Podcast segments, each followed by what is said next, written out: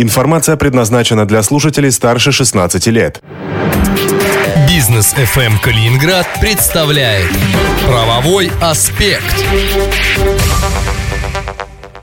В Калининградском эфире Бизнес ФМ правовой аспект в студии Антон Хоменко. Здравствуйте. Сегодня мы продолжим говорить о банкротстве, но затронем новую тему – безопасность сделок с банкротами. Поговорим о том, какие сделки надо совершать с повышенной бдительностью, если у вашей компании много долгов. И, как обычно, поможет нам разобраться в этой теме управляющий партнер юридической фирмы «Солнцев и партнеры» Станислав Солнцев. Станислав, здравствуйте. Здравствуйте. Станислав, в чем состоит риск сделок с компаниями-банкротами?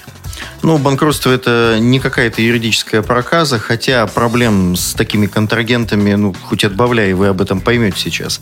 А, во-первых, есть простое правило. Если есть возможность избежать э, сделки с банкротом, то лучше ее не заключать. Опять же, если это на стадии наблюдения или в преддверии банкротства, то это одна ситуация. А, во-вторых, если это конкурсное производство, а, то руководитель теряет свои полномочия, ничего продавать он в принципе уже не может. А, продает в этой ситуации обычно конкурсный управляющий из торгов. И этого бояться как раз не стоит. А наоборот, часто можно дождаться низкой цены, которая может доходить до 10% от начальной рыночной. Ну а в-третьих, э, даже на стадии наблюдения, она чаще всего именно первая стадия банкротства, нужно проверять, не был ли отстранен руководитель от своей должности. Проще всего это сделать через картотеку арбитражных дел. Это сайт cat.arbiter.ru. Э, да, я понимаю, что на, по банкротным делам огромное количество документов там выложено, но в них нужно разобраться, найти э, соответствующий. Если или такого документа нету, не отстранялся руководитель, то можно более или менее спокойно заключать. Но об этом мы чуть дальше поговорим. Что нужно проверить в первую очередь, заключая сделку? Мы проверяем не только, что ваш контрагент уже находится в процедуре банкротства, но и в отношении него э, не подано ли в принципе заявление, или, может быть, оно уже принято к производству. Вот именно дата вот этого принятия производства, то есть когда суд э, назначает дату заседания уже для того, чтобы э, ну, рассмотреть вопрос, вводить процедуру банкротства или не вводить, вот она имеет первостепенное значение. А, во-вторых, это обязательно проверять исковую нагрузку, то есть сколько исков было подано за последний год. Какова их динамика, сумма требований. Ну и в-третьих, я бы посмотрел э, сайт Федеральной службы судебных приставов, э, ну и там количество исполнительных производств, как это соотносится с количеством исков. Э, иными словами, платит ли фирма по решениям э, суда, что, в общем-то, и неплохо, значит, деньги есть, или падает в долговую яму, то есть эти суммы растут и растут. А, думаю, понятно, что если подано заявление о банкротстве, и оно не возвращено, а тем более назначена дата слушания, то покупать что-либо у такой фирмы ну, явно не стоит. А, продавать а, такой а, фирме тоже рискованная сделка, но об этом я расскажу отдельно.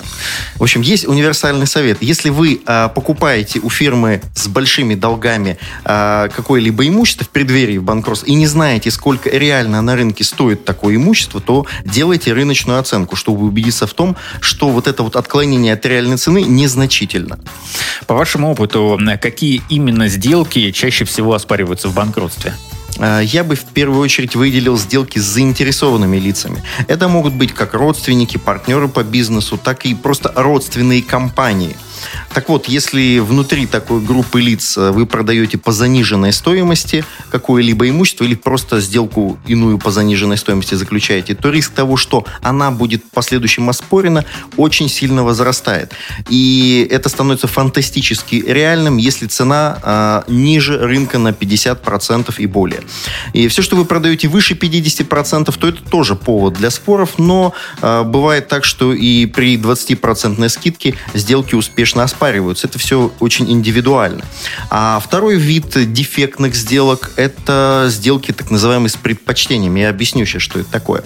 Это когда вы платите одним кредиторам и не платите другим. А, такие сделки будут, скорее всего, оспорены, если они совершены за 6 месяцев до принятия заявления о банкротстве. Но ведь внутри группы компаний часто оформляются займы. Что будет с ними?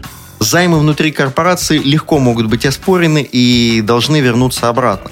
А есть еще такая вещь, как дивиденды, золотые парашюты, э, найм работников в период, э, когда в этом не было уже никакой необходимости, или нерыночные огромные заработные платы.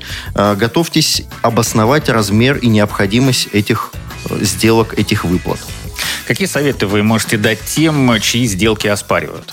Если вас обвиняют в заниженной стоимости, делайте оценку на дату совершения сделки. Обвиняют в аффилированности, доказывайте, что, к примеру, родственные отношения у вас формальны. Да, вы действительно племянник, но реально вы не общаетесь и не поддерживаете этих отношений. Возможно, у вас даже есть какие-то споры между собой.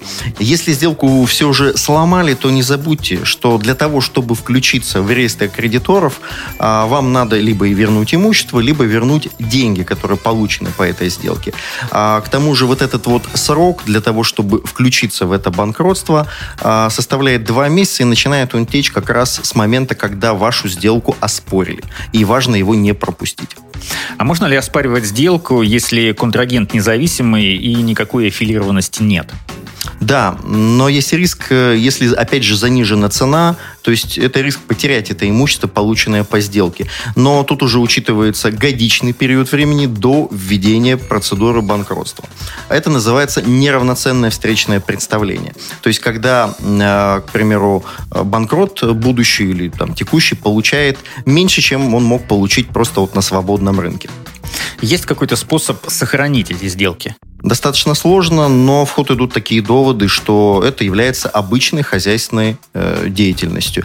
И при этом э, эта сделка составила не более 1% от стоимости актива. К примеру, недавно в нашем арбитражном суде рассматривался спор, когда э, третьи лица платили за должника. Это были обычные расходы, ремонт, э, за топливо, арендная плата, необходимые ему услуги. И конкурсному управляющему не удалось оспорить данную сделку, так как доказательства доказали, что это вот та самая обычная хозяйственная деятельность. А активы у самого банкрота там миллиардные. Поэтому ни о какого одного процента речи не идет.